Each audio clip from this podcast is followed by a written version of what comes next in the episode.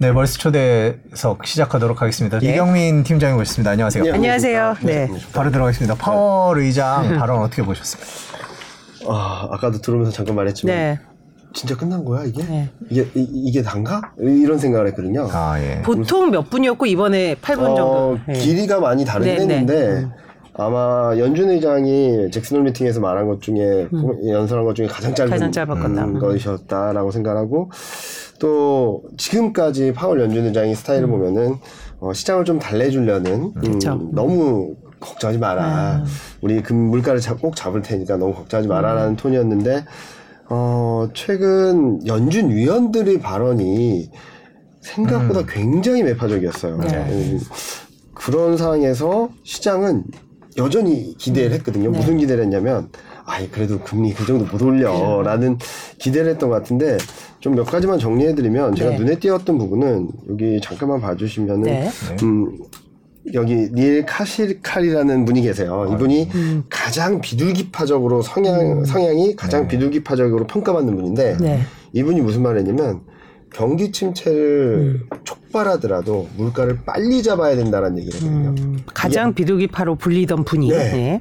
네. 그리고 그게 한 번 말한 게 음. 아니라 19일에도 말하고 24일에도 말하고 계속 연속적으로 말하고 있어요. 그래서 네.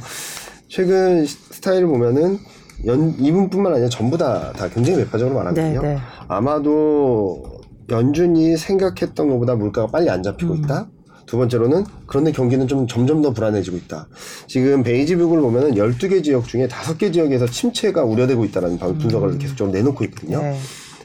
그러면은 연준이 가장 곤란해할 수 있는 스태그플레이션. 음. 물가는 높은데 경기는 너무, 너무 나도 안 좋은 상황으로 가게 네. 되면 손쓸 방법이 없거든요. 네, 네. 그래서 비둘기파적인 연준 위원들까지도 계속적으로 물가를 빨리 잡자. 음. 그래야지 다음 스텝을 생각할 수 있는 거다라는 논지를 피고 있었고, 그래서 파월 연준 의장이 음. 지금까지 스타일을 버리고, 어, 금리 인하할 거야, 음. 통화 정책 완화적으로 할 거야라는 기대를 좀 불식시키려는. 꺾으려는. 네, 음. 꺾어버리려는 그런 움직임이 나타나고 있어서, 저는 지금도 시장은 좀 퀘스천 마크를 던져놓고 네. 우려를 하고 있지만, 진짜 걱정되는 것은 9월 FMC라고 네. 생각을 하죠. 왜냐하면 9월 FMC에서 점도표를 올릴 수 있다. 음. 어, 그런 상황이라서 저는 음, 그런데 시장은 잘 안 먹히는 것 같아요.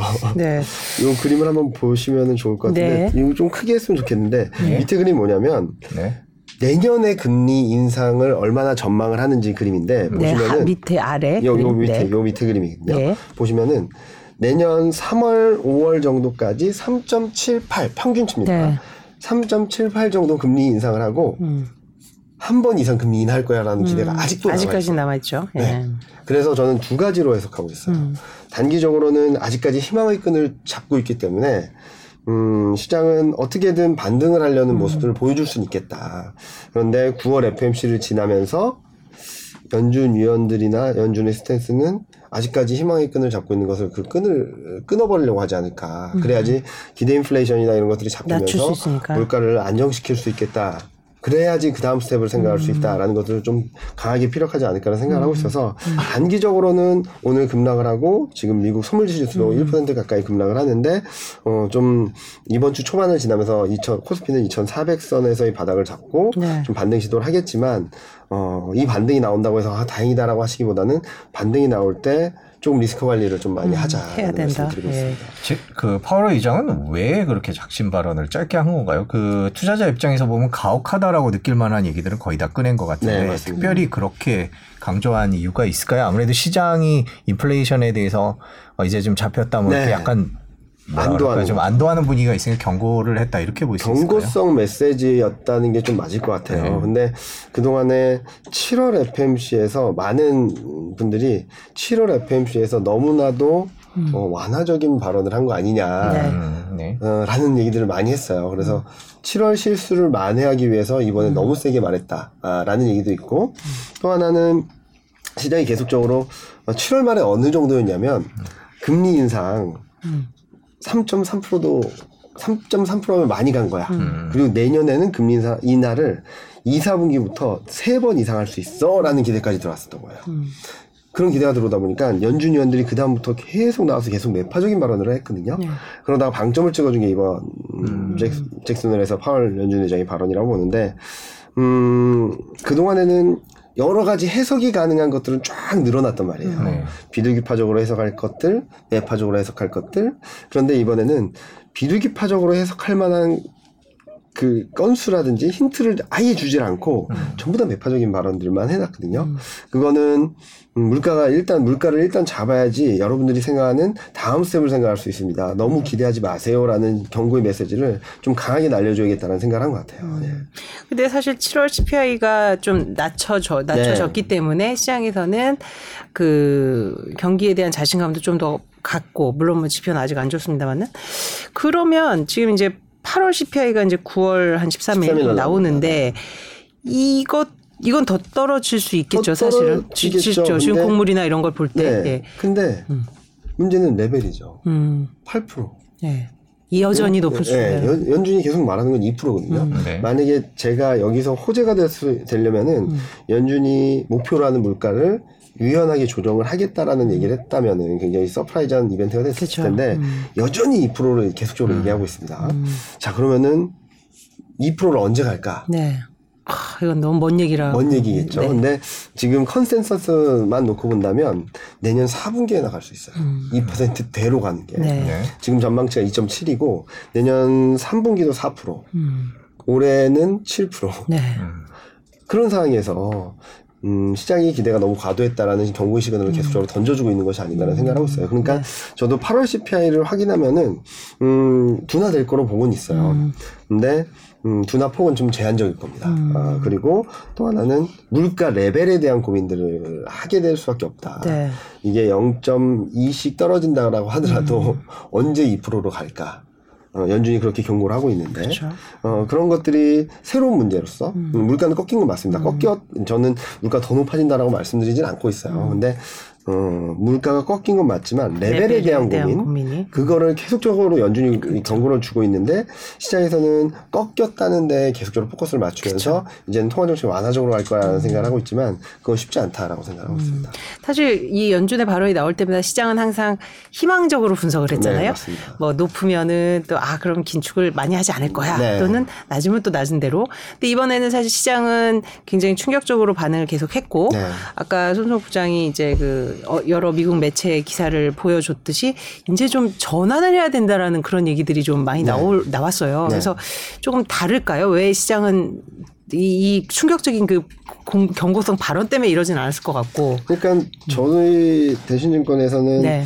음 저희가 저또 여기 오기 전 네. 오기 전에 7월 초에 자료를 쓰면서 3, 7, 8월 달에 반등은 나올 수 있다. 음, 근데 우리가 생각하는 락바텀은 음, 그보다 훨씬 낫다. 그러니까 7, 8월 달에 반등을 조금은 음, 트레이딩은 할 수 있겠지만 이제 8월 지나서 9월 초중반 지나고 추석 전에는 좀 주식 비중을 좀 많이 정리하자라는 음. 네, 말씀을 네, 드렸었거든요.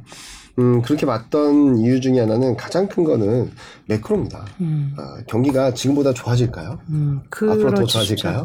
예. 그렇지는 쉽지 않은 상황에서 음. 이제 올해 이제 9월, 10월, 11월, 12월까지는 딜레마에 빠질 수 있다고 생각하는 거죠. 음, 무슨 말이냐면 긴축을 접을 수도 없는데 경기는 계속적으로 둔화되는 상황이고 음. 네. 물가 레벨은 높고 이두 가지 이중고를 겪을 수밖에 없기 음. 때문에 저희는 계속적으로 좀 부- 베어리시한 점을 말씀을 네. 드렸었던 상황인데 음 지금 그 상단이 음. 좀 많이 낮아지고 시점이 좀 당겨질 수 있겠다 네. 정도로 생각을 할 수 있겠죠.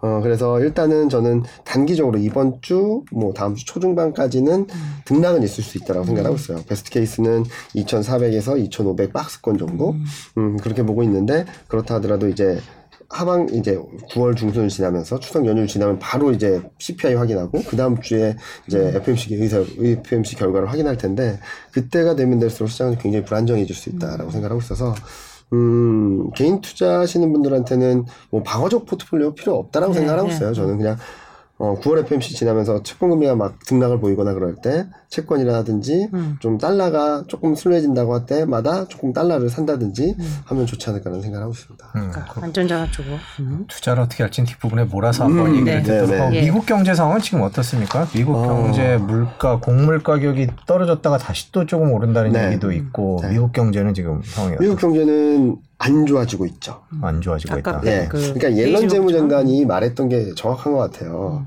경기 둔화가 좀 빠르게 진행되고 있다. 음. 다만 아직까지 침체를 확인할 수 있는 근거는 없다. 음. 이게 전, 전, 전 되게 중요하다고 네, 생각해요. 애매한 말이네요. 애매한 말이긴 한데 네. 잘 해석하다 보면은 경기 둔화가 굉장히 심하게 지금 전개되고 있는데 아직은 경기 침체 아니야. 근데 나도 언제 경기 침체가 될지는 잘 모르겠어의 톤이 아닌가라는 생각을 하고 있어요. 음. 그래서 저희가 많이들 뭐 세미나 가거나 뭐 방송을 가면은 질문을 많이 하시는 게 침체 오냐 안 오냐 음. 라는 말씀을 많이 그쵸. 물으시는데 저는 침체가 오면은 많이 빠질 거고 음. 안 오고 경착륙이라도 하더라도 빠진다. 음. 그렇기 때문에 리스크 관리가 필요하다는 말씀을 드리거든요. 네. 경기 침체면은 지수가 막 마이너스 20% 빠지고 경기 침체가 아니면 여기서 플러스 10% 나는 건 아니잖아요. 네. 경기 방향성 자체가 밑으로 가고 있다, 안 좋아지고 있다라는 그림인데, 음, 4분기, 그러니까 지금 2분기 연속 역성장이라는 것은 전분기 대비를 연율화했기 때문에 네, 네. 2분기 연속인데 전년 대비로 보면 여전히 플러스 플러스 1.5, 성장. 음. 1.6 그 정도 됩니다. 네. 근데 문제는 올해 말 내년 초예요. 네. 올해 4분기 GDP 성장률 전망치가 전년 대비 플러스 0.1이에요. 음. 삐끗하면 역성장 갈수 네, 있다는 네, 얘기고 네. 내년 1분기 GDP 성장률 전망도 플러스 0.8이에요. 네. 1% 성장이 안 된다는 전망이 네, 들어오고 네. 있거든요. 그래서 지금은 전년 대비로 아직까지 1% 중반대를 유지하고 있지만 음. 올해 4분기는 이보다 더 낮은 자칫하면 역성장을 할 수도 있고 내년 1분기까지 1% 성장이 안 된다고 본다면 음. 경기가 좋아질 거라는 것보다는 계속적으로 다운턴이다 네. 아, 라고 보는 게 맞을 것 같고요. 그런 상황에서 물가가 아직까지 8%대다 음, 라고 본다면 부담스러운 수준이죠. 좀톤 다운을 아직까지는 네. 해야 될 필요가 있다고 생각하고 있습니다. 네. 그러니까 사실 뭐 이게 그 미국 가계가 소비력이 괜찮다. 네. 그리고 아직 부동산 가격도 그렇게 금, 경착, 급락하거나 그러지 않고 네. 있다. 그리고 미국 기업의 실적도 괜찮다. 네. 뭐 이런 여러 가지 이제 긍정적인 신호를 보면서 우리가 조금 희망을 가졌었는데 갑자기 이제 발언 하나로 굉장히 지- 안 좋은 쪽이 더 부각이 되는 모습인데 모습인데요. 음. 다들 기대를 했던 거죠. 네, 네, 네. 이렇게 좋아질 거야라는 기대를 했었는데 요즘 몇몇 분들은 들어보셨을 거예요. 네, 네. 화폐 환상이라는 단어를 들어보셨을까요? 화폐 한 환산. 네, 네. 이게 뭐냐면은 인플레이션 때문에 네. 우리가 실제로 보는 것과 돈의 가치로 평가되는 게 다르게 보일 수 있다는 음. 거거든요. 인플레이션이 높기 때문에 음 고평가돼 있었던 거죠. 그렇죠. 실제보다. 예, 예, 예. 왜냐면 물가가 이렇게 반영돼 있으니까. 있으니까. 그러니까 소비도 괜찮고 뭐 소비 소비도 괜찮고 소매 판매 금액도 봐도 그렇죠. 굉장히 괜찮고 그렇긴 한데 그래서 저는 앞으로 물가가 빠르게 꺾여도 문제, 뭐 버텨도 문제, 올라가도, 올라가도 문제. 문제. 그래서 아까도 딜레마 뭐 3연초가 네, 그런 예, 말씀을 예. 드렸던 것도 지금은 이러지도 저러지도 못하는 상황으로 갈 수도 있다. 네. 어, 왜냐면은 물가가 빠르게 꺾이면 지금까지 봤던 이 인플레이션에 대한 효과가 꺼져버리는 거기 때문에 경제 지표들이 더 안 좋게 나올 수도 있어요. 그렇죠. 예. 네, 그런 부분들이 좀 감안해야 될 시점이고, 그러니까 지금까지 좋았다라는 것은 맞을 수도 있습니다. 네. 근데 앞으로 좋아질 거냐에 대해서는 계속적으로 의문점을 갖고, 어, 어, 퀘스천 지켜봐야 마크를 던지면서 된다. 지켜봐야 예. 된다라고 생각하고 있죠. 화폐 환상이요. 네. 음. 그렇군요. 그뭐 저희가 정해져 있는 그 여쭤보기 위한 순서가 있는데 그냥 말씀 나오셨으니까 편하게, 예, 네. 9월 달 이후에 어떻게 될 것 같으세요? 자산 시장이. 9월 달 이후 저는 전형적인 안전자산 선호 심리가 음, 굉장히 강해질 것 같아요. 것이다. 네. 지금까지는 좀 엇갈렸거든요. 음. 원자재 강하고 주식 하락하고 채권 상승하고 달러 강하고 네. 그러니까 안전자산 위험자산에 대한 그런 성격 규정이 별로 없었 없을 정도로 굉장히 무차별하게 막 네. 움직였는데 음 아까 말씀드렸던 것처럼 금리 인상에 대한 부분들은 아직까지 굉장히 부담스러운 이슈이긴 하지만 이제 금리 인상이 정점을 향해 가고 있다는 건 다들 알고 있는 사실인 것 같아요. 그러면 이제 시장에는 경기에 대한 부분들로 계속적으로 눈이 돌아갈 텐데 그런 과정에서 아직까지 남아 있다는 거죠. 경- 금리 그 긴축에 대한 부담, 경기에 대한 부담, 이 두 가지를 같이 가면서 이 무게감이 점점 점점 경기 쪽으로 움직일 텐데 그러면은 채권 금리는 하락할 수 있- 있다라고 생각하고 있고요. 음. 한 번은 튈 수 있겠지만 그리고 달러는 유럽이 와 거의 네. 음, 망가지다시피 하고 네. 있거든요. 네. 그렇기 때문에 달러는 안전자산 선호 심리 그리고 그나마 미국이 낫다 이런 심리로 달러는 강세로 갈 거고 네. 음, 그러면은 달러 강세로 가면 원자재 시장 전반적으로 약세로 가고 음.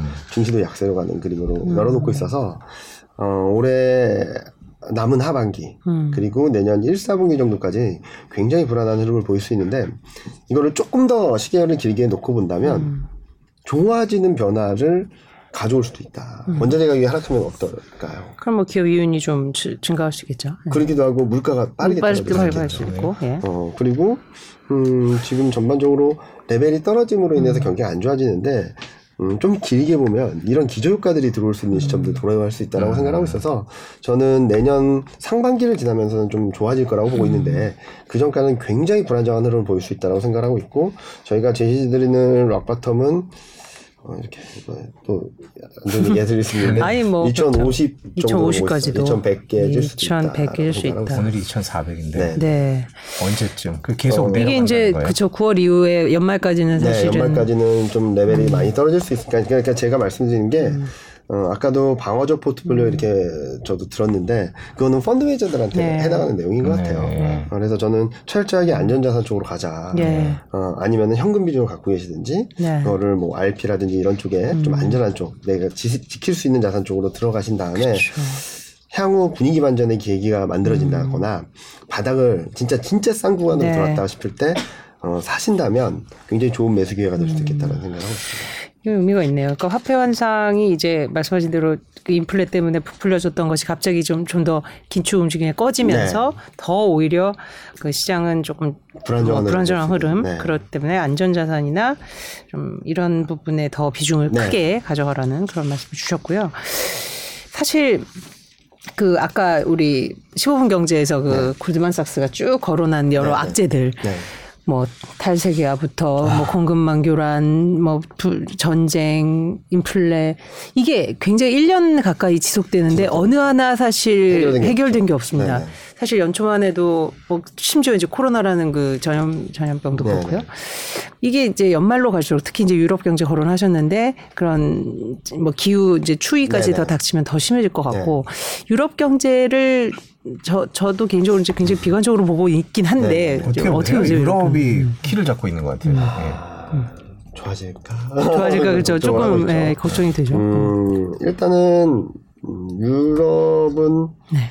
음, 여러 나라가 하나로 묶여 있다 보니까 음, 좋아지 그래도 나은 쪽이 있으면 굉장히 안 좋아지는 쪽도 있고 네. 계속 다 같이 좋은 국면을 음. 맞이하기는 너무 어려운 것 같아요. 특히 2012년, 13년 남유럽 재정 위기를 겪은 뒤에는 남유럽은 거의 이렇게 꼴찌에서 이렇게 네. 따라오지도 못하고 있는 상황이거든요. 이런 상황에서 금리는 올라가고 그렇죠. 어, 전쟁은 끝나지 않고 네. 천연가스 가격이 폭등을 하고 하고 여러 가지 너무 많은 악재들이 산적하고 있어서 저는 당분간은 유럽은 굉장히 많이 힘들 수밖에 음. 없다. 그런 변수들이 달러 강세 압력을 또 하나를 자극하는 더 변수다라고 산적이고. 예. 생각을 하고 있고 그런 상황이 되게 된다면 한국 산업 쪽, 그 음. 중국 경기 쪽에도 계속 좀 부정적인 영향을 줄 수밖에 그렇죠. 없어요. 예. 네.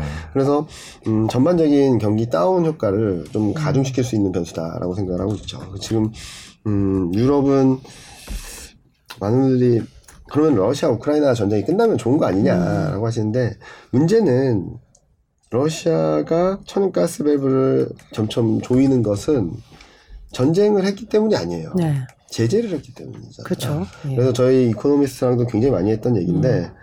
저는 저도 그런 생각을 했었어요. 뭐 좋게 보고 싶은 마음도 있었기는 하지만 음. 전쟁이 끝나면 좋아지는 거 아니냐. 그런데 그 친구가 말했던 거는 제재를 풀어야지 좋아지는 거 아니냐. 전쟁이 끝난다고 우리 모두 해피해요로 전제, 제재 다 풀고 천연가스 다 풀고 그러지 않을 거다. 되게 중요한 말씀이신 것 같아요. 사실 명분 없이 제재를 네. 풀기도 쉽지 않잖아요, 어렵습니다. 사실은. 네. 근데 지금 음, 네. 그런 상황에서 음. 그렇다고 해서 신재생 에너지를 갑자기 1년 만에 10% 20%막 올릴 수도 없는 상황이라서 네. 지금은 음, 유럽 경기는 굉장히 부정 불안정한 흐름을 볼 수 있는데 음.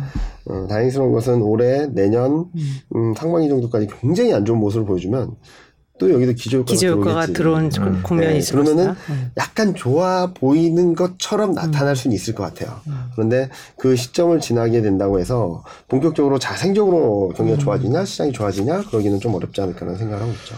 조금 꼼꼼히 여쭤볼게요. 그 네. 유럽 경제가 세계 경제에 미치는 영향이 어느 정도 될까요? 저희가 생각할 때 뭐 미국이나 중국이 더 클 것 같고 더. 큰데 네. 이제 우리나라나 중국이 이제 유럽에 수출하는 게 많죠. 아무래도 그렇죠. 지금 우리나라가 한국 그러니까 지금 유럽이 네. 그냥 얘가 좋다 안 좋다라는 것보다도 음.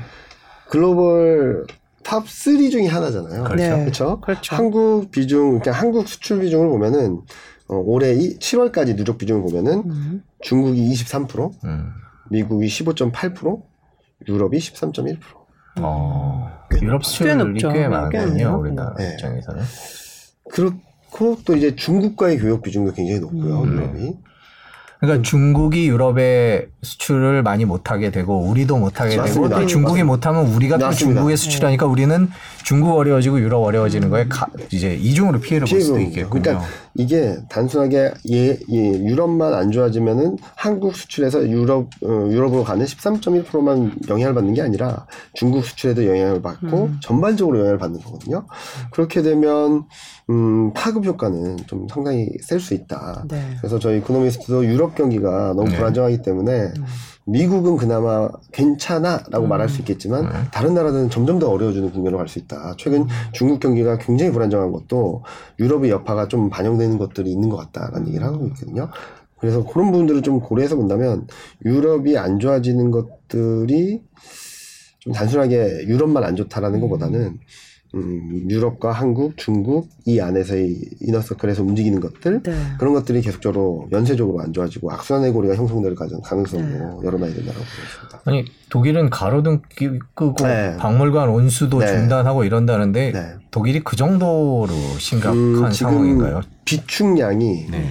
겨울이 되면 버틸 수 있을지에 대해서 의구심이 들고 네. 부족하다라는 분석이 나오다 보니까 네. 미리미리 조금 그런 걸 하자. 뭐 가로등 끄고 뭐 시- 밤에는 신호등도 끄는 데가 있대요. 아니 신호등. 네, 예. 그러니까 밤에 이동을 하지 말라고. 네. 어, 그런 정도로 굉장히 타이트하게 가져가고 있어서 그리고 최근 들려온 소식으로는 어, 유럽 몇몇 공장은 좀 일정 부분 가동을 중단을 중단. 하기도 음. 하는 등 네. 저는 물가 부담도 있겠지만 그러니까 에너지 가격, 천연가스 가격이 네. 올라서 물가 부담도 있겠지만 경제적인 부분들이 굉장히 불안정하다라고 생각하고 있어요. 물가는 뭐 성장을 더 잘하면은 물가는 뭐 극복할 수 있어라고 말할 수 있겠지만 성장 자체의 제약. 자체에 대한 제약들 이런 것들이 음. 물가가 꺾이기 전까지 쉽지 않은 부분들 그런 부분들이 올해 말 내년 초에는 굉장히 불안정할 수 네. 있다. 좀 유럽은 그 위도가 높아서 9월부터 이제 난방을 네. 하거든요. 네. 그럼 이제 이제 9월이면 내일 모레인데요. 네. 예, 내일 모레 9월인데 지금 우리나라도 갑자기 갑자기 예, 날이 쌀쌀해졌죠. 네. 날이 쌀쌀- 쌀쌀해졌는데 그렇게 되면 이건 그러니까 유- 유럽이 난방이 잘 안 되고 뭐 이제 뭐 분위기 안 좋아지고 이렇게 되면 전반적인 경제가 이렇게 난방 잘 안 되는 것만으로도 그렇게 자산 시장이나 이런 데 영향을 미치기도 할까요? 그 파급- 심리적인 게. 파급 예. 효과를 봐야 되는 거예요. 파급 네. 효과를 난방 자체가 안 된다라고 한다면 공장을 돌릴 수 있을까요? 음, 안 되겠죠. 그죠. 네.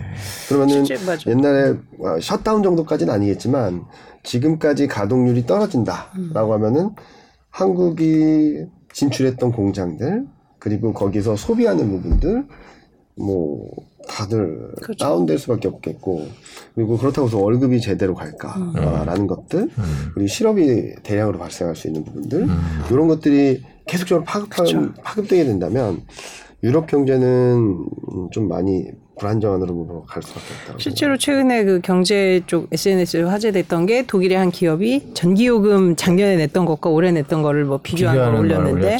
거의 뭐몇뭐1 0배 가까이 이렇게 네. 오르는 사실 그런 비용을 매출이 10배가 늘어나지 않은 상황에서.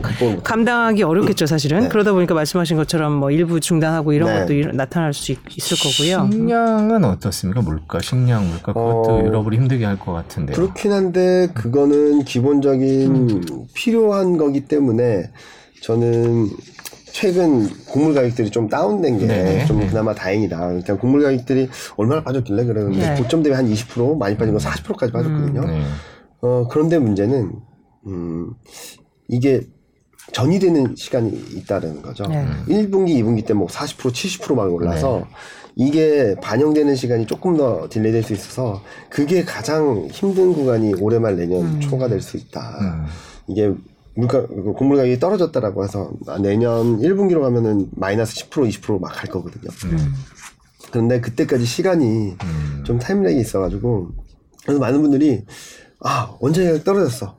어 그러면은 비용 줄여드리겠네라고 생각을 하시는데 시간이 걸립니다. 음. 지금 PPI 독일 PPI 안 꺾이잖아요. 네. 뭐 천연가스 가격도 있지만 미국 PPI도 안 꺾여 이제 막 살짝 꺾였습니다. 곡물 가격이나 이런 것들은 3월, 6월 지나면서 다 level down됐고 유가도 level down됐는데 음 그래서 저는 3분기 실적이 굉장히 부담스러울 수 있다. 기업의 3분기 시죠. 네, 네. 네. 그럼 이제 하반기 증시의 중요 변수들이 어떤 어떤 게 있을까요? 9월에 이제 CPI 나오는 거, FOMC 뭐 이런 것들 네, 좀 그런 지켜봐야 될 게 어떤 거예요? 일단은 8월 CPI 네, 어느 8월 레벨인지. 네. 이게 지금 전망치가 한 8.3, 8.2 정도 되는데 음. 그보다 낮게 날아, 내려온다면 다시 한번 행복 그나마. 회로를 조금 네.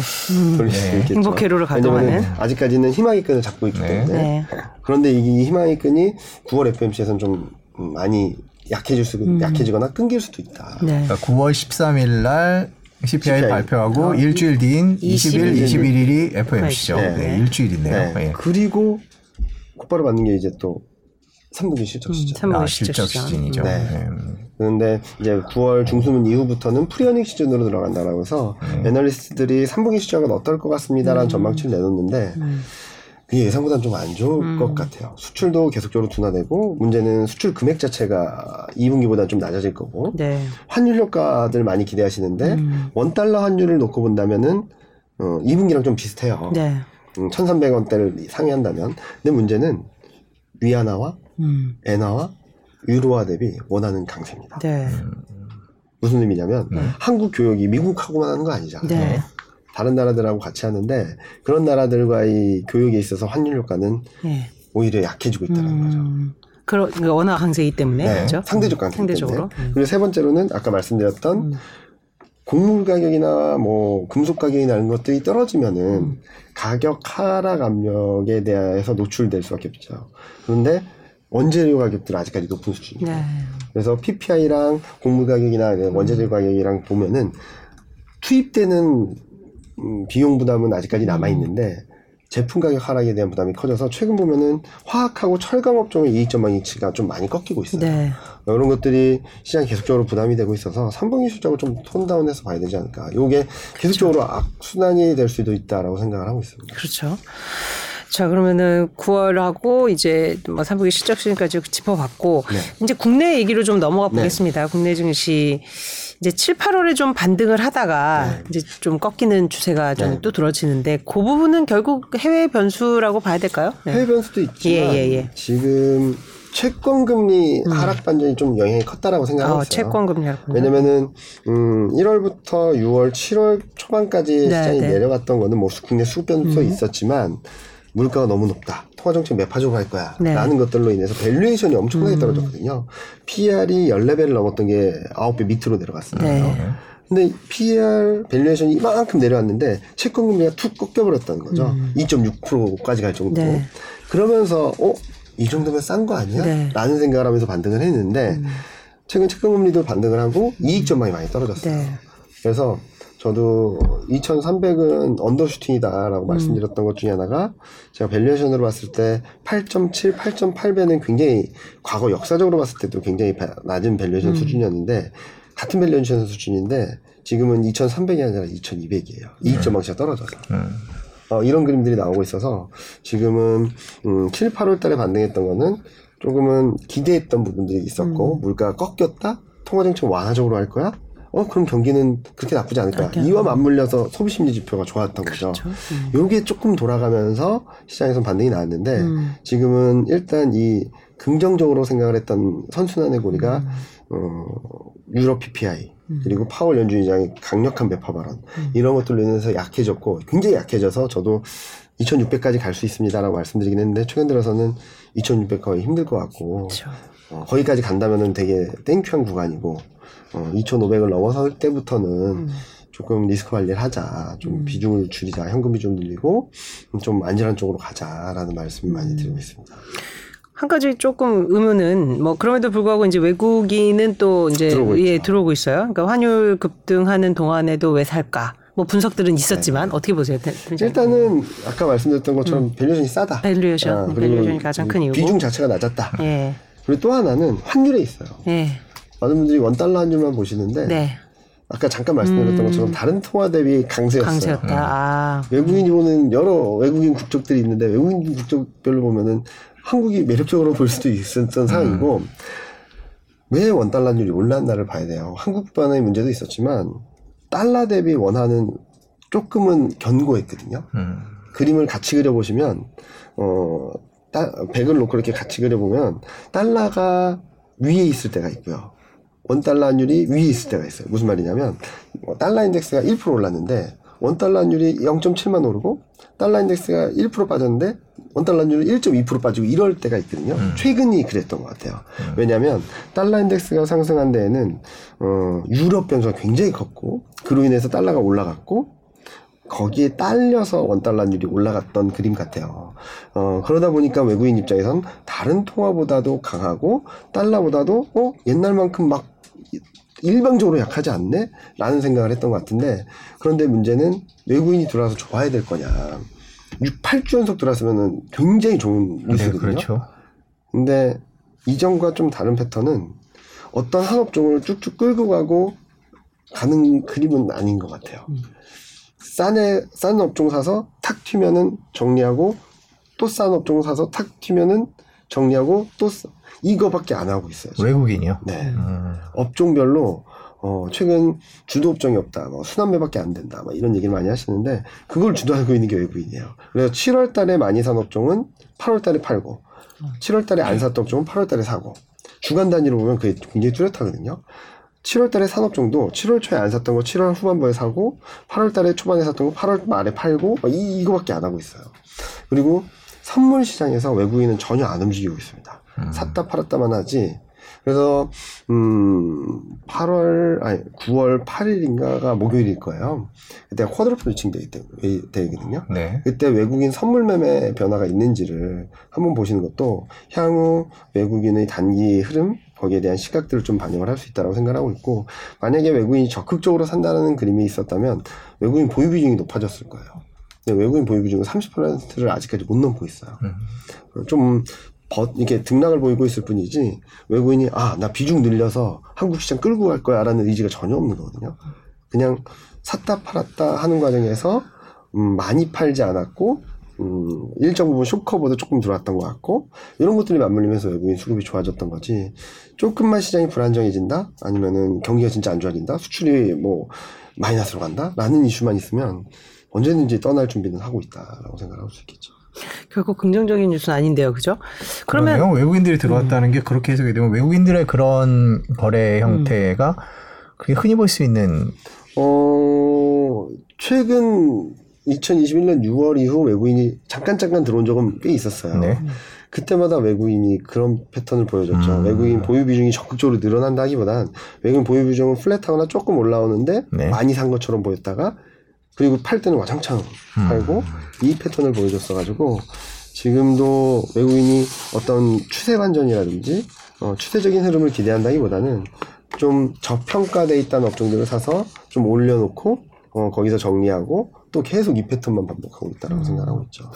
지금 말씀 중에 이제 주도주가 없는 장세가 이어지고 네. 있다 말씀하셨는데 뭐 저희 태조 이방원이니 뭐 네네. 이제 신 신조어들은 좀 네네. 있는데 저희가 이제 시장을 보더라도 아 또 이거야 뭐신뭐 뭐 이쪽에 투자가 몰리고 이런 모습이 사실 보이지 않아요. 오늘도 이제 삼전 하이닉스 네. 뭐 이런 매파적 발언에 이제 크게 하락하곤 했는데 지금 시장은 이제 그동안 쭉 오래 보셨으니까 이게 좀 상당히 지속되고 있는데 이걸 이 시장을 어떻게 좀 평가하세요?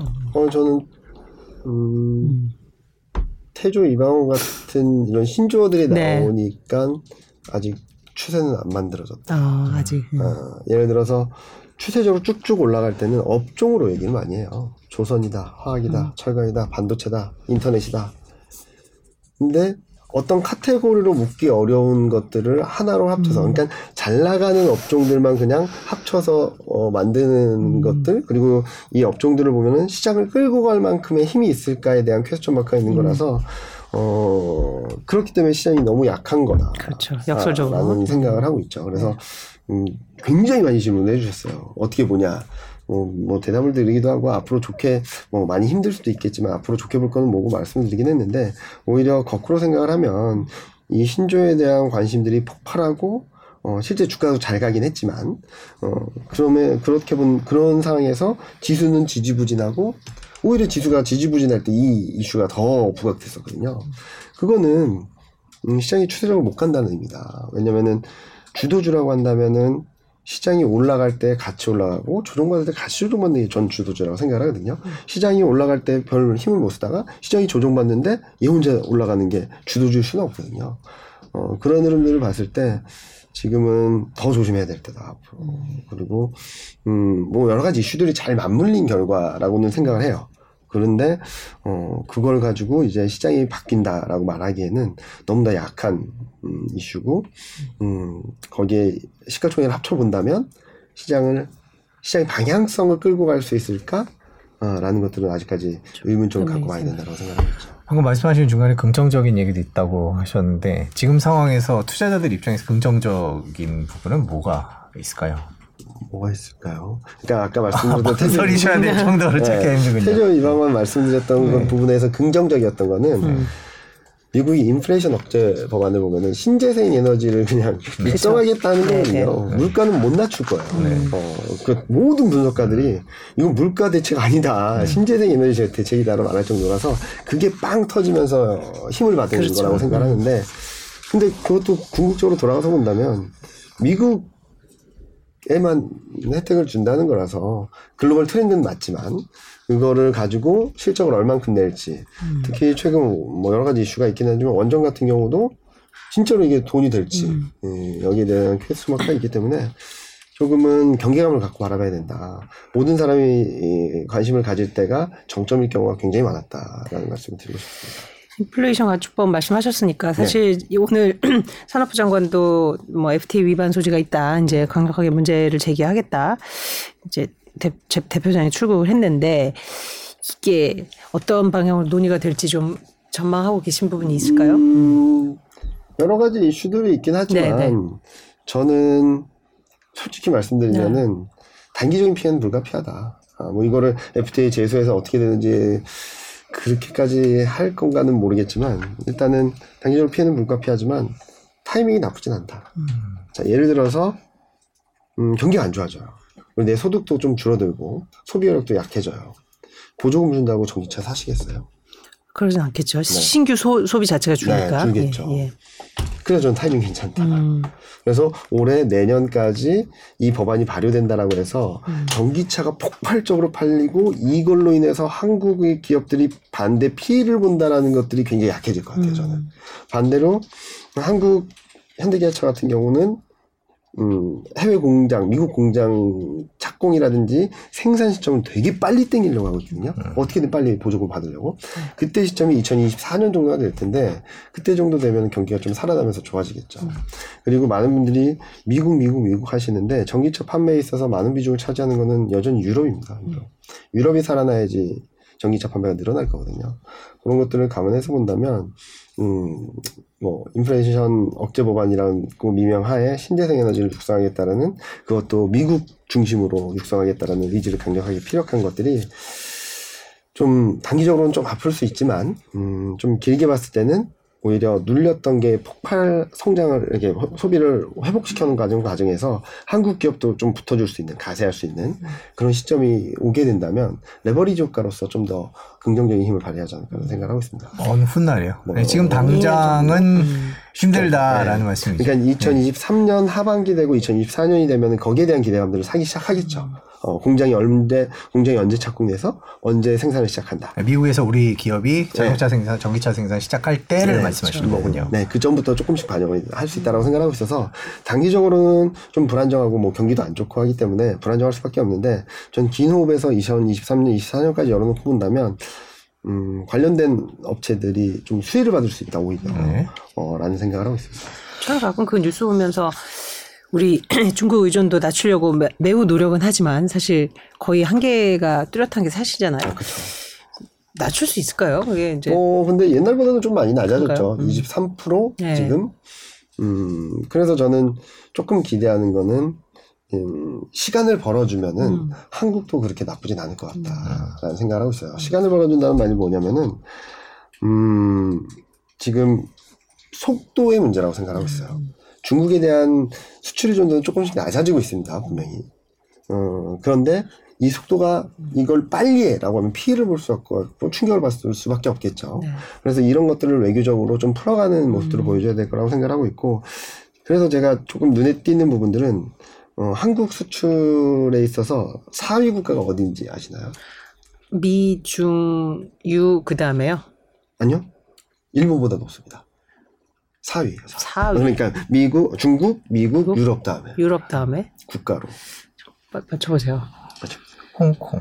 베트남이에요. 베트남. 베트남이. 음, 네, 동남아를 딱 찍으려고 그러니까 동- 했는데. 네, 네. 동남아가 편집해야 되겠다. 네. 예, 예. 동남아가 네. 그러니까 아세안 지역으로 보면 지금 수출 비중이 미국보다 높아요. 네. 음, 지역으로 따지면 2등이거든요. 네. 중국 다음으로. 네. 그래서 저는 한국도 이런 그 공급망이라든지 음. 어, 이런 것들에 대한 재편되는 과정에서 적응을 해 나가는 과정이라고 생각을 하거든요. 근데 속도의 문제다. 어, 지금까지는 어, 중국 수출 비중이 30% 넘던 게 지금 20% 초반으로 내려와 있는 상황이고 그런데 시장 여태까지 그렇게 충격을 받지는 않았어요. 네, 그렇죠. 네. 그러니까 이렇게 천천히 들어갈 수 있는 천천히 내려가고 아세안 비중이 높아지고 미국 비중이 조금씩 높아지는 그런 시간 자연스럽게 오버랩되는 시간을 벌어준다면 한국한테는 굉장히 좋은 기회가 될 수도 있다라고 생각하고 있습니다. 네. 저 이제 정세 알아봤고요. 이제 저희가 시간이 별로 없어서 네. 개인 이제 투자자. 개인 투자자들이 어떻게 해야 될지에 말씀 중에 좀 대해서 있었어요. 이제 네. 안전자산 확보도 늘리고 조금 이제 부, 비관 저 부정 비관적인 이슈가 많은 맞아요. 이제 하반기니까. 예, 일단 대신증권에서 올 하반기 어떻게 전망하셨다고요? 코스피를? 코스피 계속 안 좋다. 네. 아까 아니 그 숫자가 아까 2050. 2050이요. 네, 네. 예, 오늘이 rock bottom. 2,400이었는데 2050. 네. 그러니까 이제 많이 떨어질 수 있다 이런 네, 네. 상황이네요. 자, 그러면 음 팔고 나가야 되나 이런 생각부터 드실 것 같아요. 왜냐하면 그 주식 투자를 오래 안 하신 분들은 6월 달에 한번 힘들었잖아요. 5월 달, 네. 6월 힘들었고 또 지금 힘든거든요. 이제 한 번과 두 번은 다르잖아요. 그렇죠. 예, 중간에 또 한 번 올라갔었다 떨어지는 거기 때문에 이 고통을 또 느껴야 되나 그래서 아우 이제 안 하련다. 뭐 주식 뭐 유튜브고 뭐고 이제 안 하련다 이런 생각들을 많이 하시게 될 것 같아요. 그래서 제가 그래서 아까 잠깐 포트, 방어적 포트폴리오는 네. 기관 투자한테 해당되는 내용이다. 음,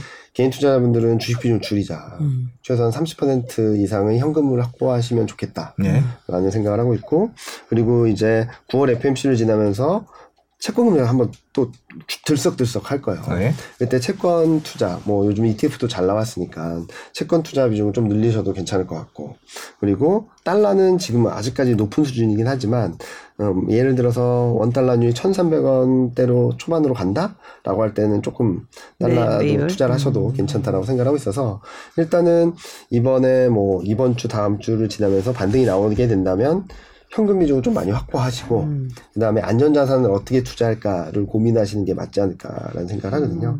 그래서 솔직히 시장 별로 안 좋아요라고 해도 많은 분들이 그럼 뭐 사야 돼요? 무슨 주식 사야 돼요? 아, 예, 예. 말씀 많이 하시는데 네. 지금은 음 아까도 골드만삭스나 이런 데에서 방어적 포트폴리오라 말씀드린 건 지수가 이렇게 떨어질 때 얘네들은 이 정도 덜 떨어진다. 덜 떨어진다, 예. 펀드 매니저 입장에서 90% 주식 비율 채워나가야 되는 사람들에게 굉장히 유효한 전략인데 음. 개인 투자자분들한테는 일단은 음, 주식 비율 줄이는 게 음. 조금 더 낫다. 아, 라는 말씀을 드리고 있고, 어, 주식 이제 안 해야겠다가 아니라 자산군을 잘 공부하시다 보면은 돈 벌 수 있는 기회들은 굉장히 많습니다. 네. 그래서 제가 투자 전략이나 이런 쪽을 더 좋아하는 것도 있고, 음.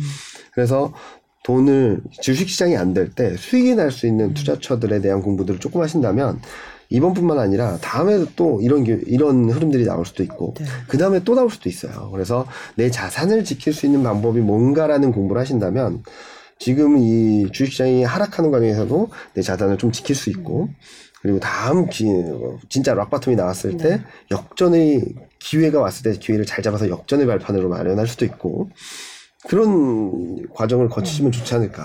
너무 주식에만 oriented 되기보다는 뭐 월스트리트에서도 여러 자산에 대한 얘기를 해주시잖아요. 그런 것들을 같이 공부하신다면 저는 음, 여러분들이 투자하시는 데 있어서 투자식에 있어서 한 단계 레벨업되는 기회가 되지 않을까라는 생각을 합니다. 그럼 현재는 수익이 좀 날 수 있는 분야가 뭐뭐 예적금? 아, 예. 뭐가 예. 있을까요? 예. 아니 왜냐면 채권 이제, 채권 얘기를 아니 채권 채권은 이제 뭐 네. 당연히 그래서 안전자산을 우리가 흔히 네. 불리, 불리는 이제 그런 게 있고 네. 어, 현재로선 지금 말씀하신 대로 어느 부, 분을 조금 봐야 될까요? 주식 비중을 줄이고 현금을 확보하고 지금 당장이요? 네. 당장이란 표현보다 어쨌든 이제 9월부터 이제 9월부터 그 그렇게 하면 저는 네. 채권 채권으로 네, 채권으로 가시면은 음. 수익을 충분히 낼 수도 있다라고 음. 생각하고 있고요. 음. 그리고 달러, 아, 달러. 저는 원 달러 환율이 뭐 단기 등락은 있을 것 같아요. 음. 워낙 많이 올라서 1,300 1350원은 조금 오버슈팅인 것 같긴 네. 하거든요. 네. 그래서 1,300원 초반으로 내려가게 됐을 때좀 네. 사시면은 올해말 내년 초에는 한 1,300원대 후반, 1,400원대까지도 음. 볼수 있기 때문에 거기서도 수익이 날 수 있다. 올 하반기에 1,400원까지 갈 거로 전망을 하고 계신가요? 대신 갈 증권에서는? 가능성이 열려 있다라고 보고 있죠. 그러니까 지금 환율 전망이 제일 어려운 아, 그렇죠. 지금은 네. 워낙 변수가 많으니까. 예. 어, 채권은 뭐, 뭐, 매크로 판단이라든지 통화 정책을 보면 되는데 지금 환율은 유럽, 일본, 중국, 한국, 미국 이 나라들 간의 얽히고 설킨 관계에 있어서 달러가 결정되고 그 안에서 원 달러 환율, yen 달러, 원 유, 어, 달러 유로 뭐 다 엇갈리고 있거든요. 네. 그런 흐름들이 나타나고 있어서 저는 어, 환율이 어, 굉장히 어려운 상황인데 어, 일단은 많이 오른 데 따른 등락은 있을 거다. 어, 달러 인덱스 같은 경우도 지금 108, 109를 향해 가고 있는데 105포인트 정도까지는 좀 등락이 있을 거다. 이번 주 다음 주 어, 지나면서 그렇게 되면은 좀 매수 기회가 되지 않을까라는 생각을 하고 있죠.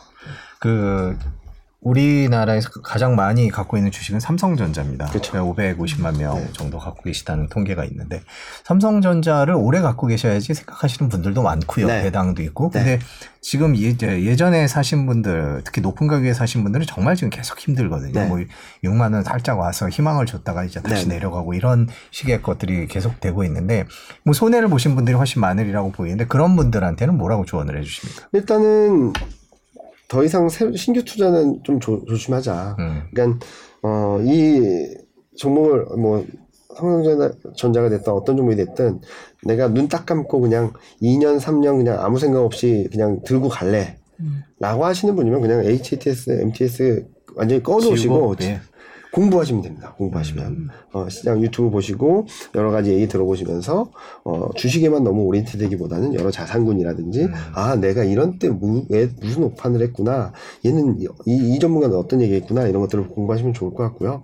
만약에 그것보다는 좀 내가 트레이딩을 해서라도 좀 싸게 잡고 싶다고 하시는 분들은 주식 비중이 많으신 분들은 좀 무조건 줄여야 된다. 음. 손절을 해서라도 좀 줄여서 좀 내려왔을 때 단가를 좀 낮춘, 낮춰야 된다라는 말씀을 드리고 있고 주식 비중이 별로 없으신 분들 예를 들어서 주식이 뭐 20, 30%밖에 없고 나는 여유 자산이 있어서 새롭게 뭔가 투자하고 싶어 하시는 분들은 전 저점을 깨서 5%씩 떨어질 때마다 음 신규, 신규 투자 자금 더 늘려가자. 음. 어, 그리고선 그냥 좀 기다리시면 좀 수익이 많이 날 수 있다라는 말씀을 드리고 있죠. 그리고 제가 그냥 꺼두자라고 말씀드린 이유는 2023년, 24년 되면 지금 가격보다 훨씬 높은 수준 수익을 내고 나올 수는 있을 것 같아요.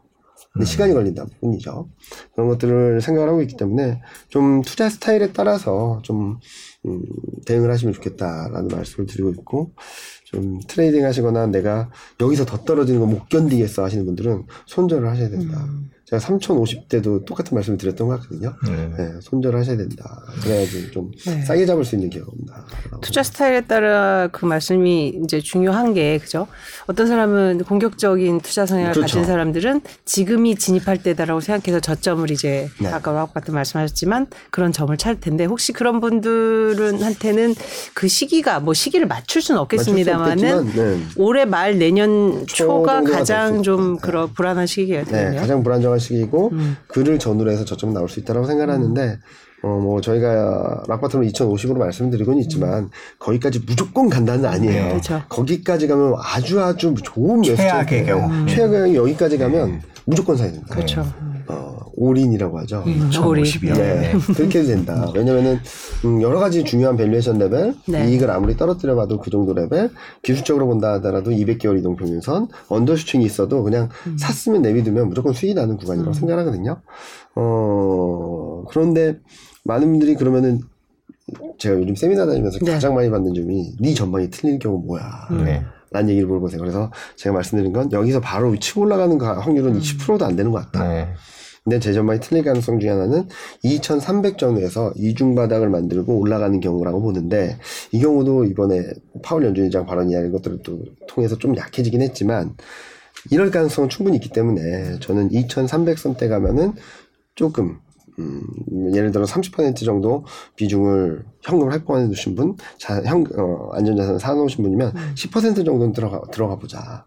그러다가 쭉 밀리면은 조금씩 조금씩 더 들어가는 분할 매수하는 전략이 맞지 않을까라는 생각을 하고 있어서 저는 그 시점이 되면 좀 더 디테일한 전략을 말씀을 드리겠는데 지금 그 상황에서는 2,300이 깨지는 시점부터 10%, 20%, 30% 계속적으로 들어가는 전략이 맞지 않을까라는 생각을 합니다. 지금 말씀하신 전망은 해- 미국 주식에도 비슷한가요? 비슷한 거죠. 네, 그래서 그- 저희는 미국 주식이 조금 더 변동성이 클 수도 있다. 아, 오히려요? 네. 왜냐면은 한국은 2021 6월 이후 조정을 2년 넘게 받, 1년 넘게 받고 있는데 미국은 작년 연말만 하더라도 사상치 고치 행진을 했었거든요.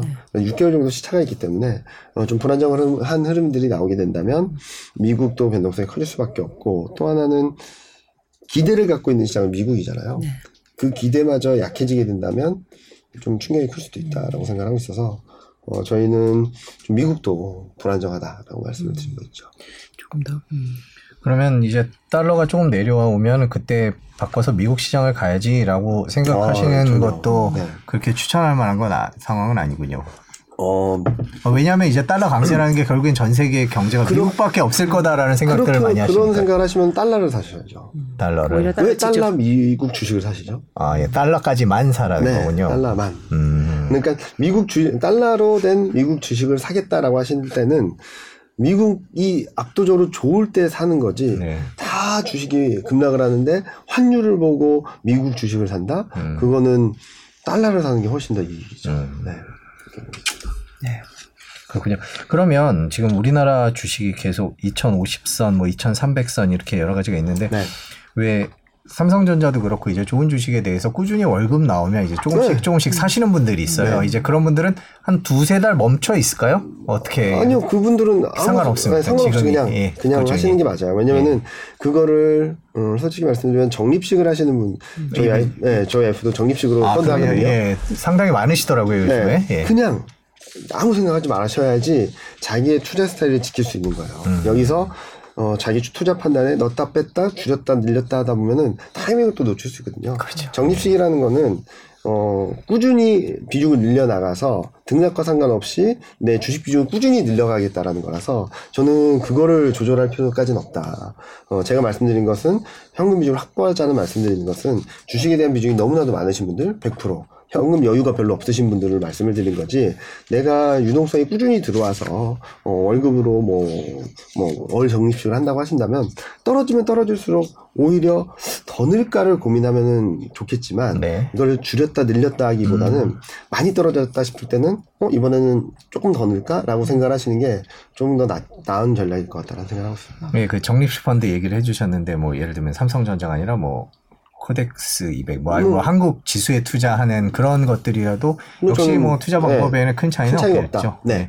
그리고 어 오히려 떨어지면 떨어질수록 조금 더 늘리는 비중을 금액을 좀 더 늘리는 전략은 좀 적극적으로 추천드리는데 어 이걸 늘렸다 줄였다 넣었다 뺐다 하면은 적립식에 대한 취지는 완전히 음. 사라지는 거죠. 그래서 어 떨어지는 만큼 음, 금액을 늘린다든지 음. 많이 올라왔으면 금액을 좀 줄인다든지 뭐 그런 고민을 하실 수 있어도 그 스타일대로 그냥 가시면 좋을 것 같다는 생각을 하고 있습니다. 한국 시장에 대한 투자거든요. 그런 적립식은 네. 한국의 수출, 한국 경제에 대한 믿음을 바탕으로 해서 한국 기업들에 대- 투자하는 건데 네. 그거는 여전히 유효하다고 어? 기능에서는 충분히 가능하다라고 생각하고 있고, 저도 2023년, 24년 지나면 저는 지금보다 훨씬 더 높은 레벨로 갈 수 있기 때문에 네. 저는 그때 기회를 잡기 위해서 그때 상승을 충분히 누리기 위해서 잘 대응하자는 거지.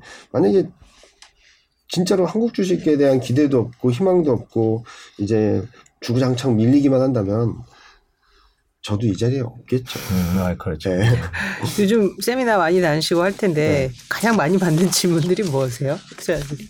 저 전망 틀릴 경우 아, 그 부분을 네. 가장 많이 질문하시죠. 그래서 근데 사실 전망이라는 게 뭐 이제 그쵸. 예측을 네. 그때 변수로 하는 거여서 이게 맞춘다 이런 솔직히 말씀드리면 파월 연준장도 말 엄청나게 바꾼 네, 거잖아요. 네, 네. 어, 그렇죠. 네. 네. 말 바꾸기로는 파월 의장 네. 1등이죠. 최고죠. 네. 그래서 저도 오늘 페북에도 쓰고 했는데 네. 어, 솔직히 말씀드리면 연간 전망을 이렇게 자주 바꾼 적은 별로 없었던 것 같고 네. 큰 흐름을 잡아놓고도 미세 조정을 계속적으로 하고 있어요. 아까도 말씀드렸지만 저는 코스피 반등을 2,600선대 가져갈 수 있다고 생각하는데 그걸 좀 낮춰야겠다. 뭐 이런 전망을 계속적으로 업데이트 드리고 있어서 그냥 아 저 사람은 이런 얘기를 했구나라고 할 수도 있겠지만 꾸준히 예, follow 하시다 보면 특히 자기 투자 성향이랑 좀 맞는 분 맞는 전문가들하고 어, follow 하시거나 쭉 채널을 계속 마- 들어보면, 예, 네. 그렇게 하시는 게 제일 좋을 것 같아요. 음. 음, 저같은, 뭐, 뭐, 저 월 적립식으로 하시는 분들한테는 크게 도움이 안 되겠지만, 음. 뭐, trading 관점에서 접근하신 분들한테는 도움이 될 수 있겠고, 음. 또, 다른 분한테는 제 도움이 많이 될 수 있고, 뭐, 여러 가지 전문가 스타일에 따라서, 그래서 그 잘 맞는 분을 잘 선택하시는 게 좋을 것 같아요. 그렇죠. 적립식으로 하시는 분이 저가 말씀드리는 것대로 하면은 되게 힘들거든요. 아, 네. 네, 그리고 나는 되게 단타 매매인데 어, 적립식으로 해라라고 하면은 좀 이해가 안 될 수도 있거든요. 그래서 그런 것들을 잘 매칭해가지고 잘 선별해서 계속적으로 팔로우하는 게 제일 중요한 것 같아요. 맞습니다. 많은 분들이 전망을 한다고 하는데 저는 전망도 되게 중요하지만 대응이라고 생각하거든요. 제 전망이 틀렸을 때 어떻게 대응할지에 대해서 계속적으로 업데이트 드릴 테니까 네. 그런 것들을 같이 호흡하면은 네. 맞습니다. 힘든 시장 네. 극복할 수 있다고 생각합니다. 저희는 하여튼 여러 분야의 또 여러 성향을 가진 네. 전문가들을 소개하시고 투자자들도 참 많으니까요. 예, 그 정보를 드리는 역할을 저희는 하고 있는 거고 예. 이 질문을 몇 개, 저 댓글 몇 개, 네, 네, 질문 네. 몇 개. 네. 저희 어 인플레이션 때문에 원자재 투자 하신 분들이 제법 있어요 우리나라에. 근데 이제 인플레이션 때문에. 원자재 할 거다라고 해주셨는데 어 질문이 네, 수- 네 원자재 가격 떨어질까요? 공급망 문제가 러우 전쟁으로 해결될 것 같지는 않은데요 라고 송 기자님 팬클럽 이기라서 해주셨습니다. 일부러 그- 뻔뻔스러워지네요. 네, 어떻게 보세요? 일단은 원자재 가격이 올랐기 때문에 인플레이션이 온 거지 인플레이션이 와서 원자재 가격이 오르는 건 아니에요. 네. 그래서 이게 저는 좀 다르다라고 생각하는 거고 또 원자재 투자 이 질문도 좀 많이 받았던 네, 질문인데 네. 공급 부족하다면 음. 왜 떨어져? 음. 일단 원자재 시장이나 전반적인 자산 시장을 볼 때 첫 번째는 달러입니다. 음. 달러가 강세로 가면 위험 자산이 되기 쉽지 않아요. 음. 그리고 여러분들이 생각해야 될 게 언론이 나오는 것보다도 실질적으로 원자재 가격이 오를 만한 이유가 있나. 음. 자, 원유 공급이 부족하다고 하는데 진짜 공급이 부족할까? 이, 이 제목은 국제금융센터에서 나온 제- 자료이기도 해요. 네, 러시아가 돈을 엄청 벌었답니다. 네. 네, 그렇죠. 원유를 많이 팔아서 네. 공급이 부족할까? 제재 속에서도 뒤로 많이 팔았죠. 네. 그럼 글로벌 전체를 봤을 때 공급이 줄어들었을까요? 음, 미국 생산은 계속 늘어나고 있어요. 네. 어디서 워- 원유 공급이 줄었을까요? 음, 곡물 같은 경우도 여러 가지들이 있었지만 곡물이 쌀 때는 여러 가지로 활용을 했었죠. 그 활용에 대한 부분들은 좀 수요가 약해질 수밖에 없는 거고. 그렇죠. 직접 그런 상황에서 필요한- 음. 먹고 사는 게 힘들다 보니까 우크라이나 러시아 간에도 이 부분 좀 풀고 가자. 다 죽겠다. 그 수출이 시작됐죠. 네, 예. 그래서 수출이 시작됐죠.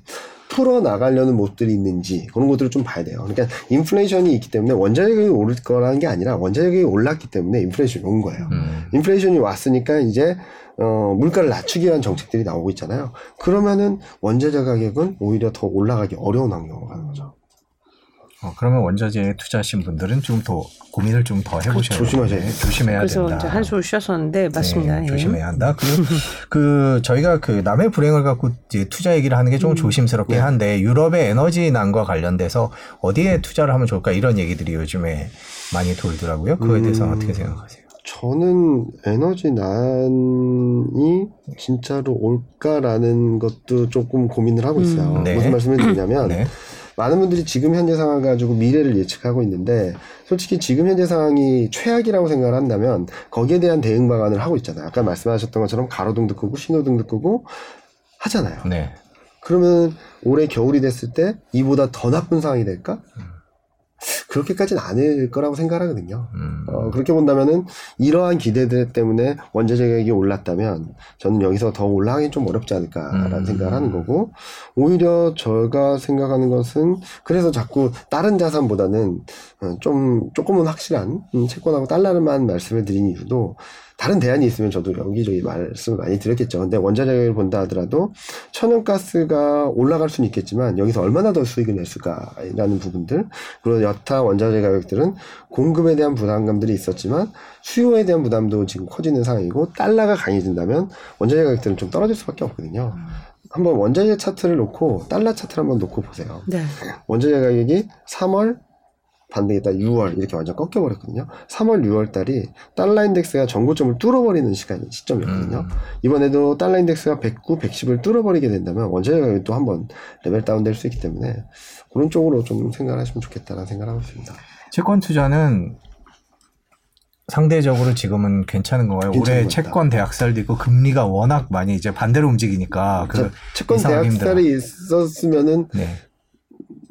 더 나빠질 게 있을까요? 아 이미 안 좋을 만큼 안 네. 좋아졌다. 그러니까 많은 분들이 좋은 거에 대한 관심은 많고 나쁜 거에 대한 관심이 없는데 저는 계속적으로 반대적으로 생각을 해보자라는 말씀 많이 드리고 있어요. 그래서 지금은 어, 채권 대학살이라고 하지만 그때를 전후로 해서 기회가 오는 거였고 지금은 너무나도 좋은 부분들이 있다라고 하는 천연가스가 지금 따라가면은 손실을 볼 확률이 더 높은 거고 곡물 가격 대폭등했다라고 했을 때가 고점이 있던 경우가 많았고 음, 네. 그렇기 때문에 지금 좋다라는 것보다도 더 나빠지는 것들, 더 안 좋아진 것들 그런 것들을 좀 바라볼 때다라고 생각을 하고 있죠. 음, 그렇군요. 채권 투자 하는 방법은 어, 방법은 여러 가지가 있는데 어, 영업점 증권에서 영업점을 이용하시는 분들이라면 거기 가시면 자세히 얘기해 줄 겁니다. 요즘 채권도 많이 나오고 하고 있기 때문에 만약에 그런 것들이 없으신 분들이면 ETF 되게 많습니다. 음, 어, 단기채, 장기채 뭐 많은데 그런 ETF 투자들 어, 그런 것들을 공부를 하신다면 충분히 하실 수 있거든요. 어, 수수료도 별로 높지 네, 않고 네. 그런 것들을 여러 가지로 방법을 생각. 그래서 자꾸 제가 자산군에 투자하는 원자재도 ETF로 투자할 수 있거든요. 금도, 은도 다 ETF로 투자할 수 있기 때문에 그런 것들을 좀 고려해 보신다면 어, 여러 가지로 생각이 조금 더 넓어질 수 있겠다라고 생각하고 있죠. 그럼 지금 채권은 무슨 뭐 단기채, 장기채 있고 회사채, 국채 있고 뭐 그런데 어떤 투자 방향이란 게 있습니까? 일단은 예. 국채, 국채. 예, 안전한, 장기채, 안전한 예, 국채. 국- 장기 국채를 좀 말씀을 드리고 있어요. 음. 단기 채권 같은 경우는 금리 인상이 좀 남았거든요. 그렇기 때문에 좀 떨어지긴 쉽지 않아요. 음, 네, 장기 채권일수록 이번에도 잭스놀에서 파월 연준위원장이 굉장히 매파적인 발언을 해서 뭐 많이는 아니지만 뭐 2년물이 이렇게 올라가긴 했는데 30년물은 떨어졌어요. 음, 오히려 예. 금리 인상 이렇게 하면 경기 안 좋아질 거다라는 생각 때문에 떨어졌거든요. 10년물도 별로 안 올랐고 이런 것들을 좀 염두에 두신다면 아 지금은 좀 여러 가지 위험 요인이 들어오면 기업 실적이 안 좋아지면 회사채는 부실한 것들은 아, 많이 안 좋아지겠죠. 망하겠죠. 네, 예. 그러니까 어, 국채 그 중에서도 경기를 좀 더 반영하는 채권을 사면은 어, 조금 괜찮겠다라고 말씀드리고 있죠. 물론 원픽은 현금이신 거죠. 그렇죠. 네. 예, 뭐 증권사에 몸을 닫고 계셔서 참 하시기 힘든 말씀일 것 같기는 한데. 그래도 네. 솔직하게 또 그리고 rock bottom도 말씀을 해주시고요. 예, 오늘 같은 날은 정말 어떻게 보면 주식 얘기를 하기가 별로 좋지 않은 날이죠. 워낙 좀, 그쵸. 오늘도 오늘이지만 앞이 어둡다는 얘기가 더 슬픈 것 같아요. 근데 이런 상황에서 여러분들한테 좋은 말씀을 드릴 수도 있고 네. 그렇긴 한데 어 저는 제 view를 명확하게 전달드려서 한 분이라도 조금 음, 투자에 있어서 어 손실을 덜 봐야지 저는 수익을 낼 수 있을 때 더 크게 낼 수 있다라고 생각하거든요. 그래서 작년 10월부터 계속적으로 베어리시한 뷰만 드리고 있는데 네, 그러시죠. 네. 네. 예, 그런 것들은 시장이 나빠서 보여서도 있지만 제 궁극적인 생각은 향후 올 수 있는 기회를 잘 잡았으면 좋겠다. 그 기회를 잘 잡아야지 어 현금이나 어느 정도 여유가 있어야지 그 기회를 잡을 수 있거든요. 그렇죠. 주식 비중 100%를 갖고 있는 사람들이 그 기회를 잡을 수는 없다라고 생각하니까 그래서 그런 차원에서 말씀을 드리는 거니까 다음에 진짜 좋아질 수 있는 시점에서는 그렇죠. 진짜 또 세게 다른- 말씀드리겠습니다. 또 다른 전망을 주시겠죠. 예. 네, 오늘 고맙습니다. 항상 네. 그 기관에서 어떤 시장을 어떻게 보고 있는지에 대해서 가장 솔직하게 네. 말씀해 주시는 것 같은데 저희가 이제 시장이 바뀔 때마다 또 네. 변수가 있을 때마다 추석도 있을 거고 또 FOMC도 있을 거고 네, 또 네. 모셔서 얘기 듣도록. 하겠습니다. 오늘 긴 시간 고맙습니다. 예, 감사합니다. 감사합니다. 예.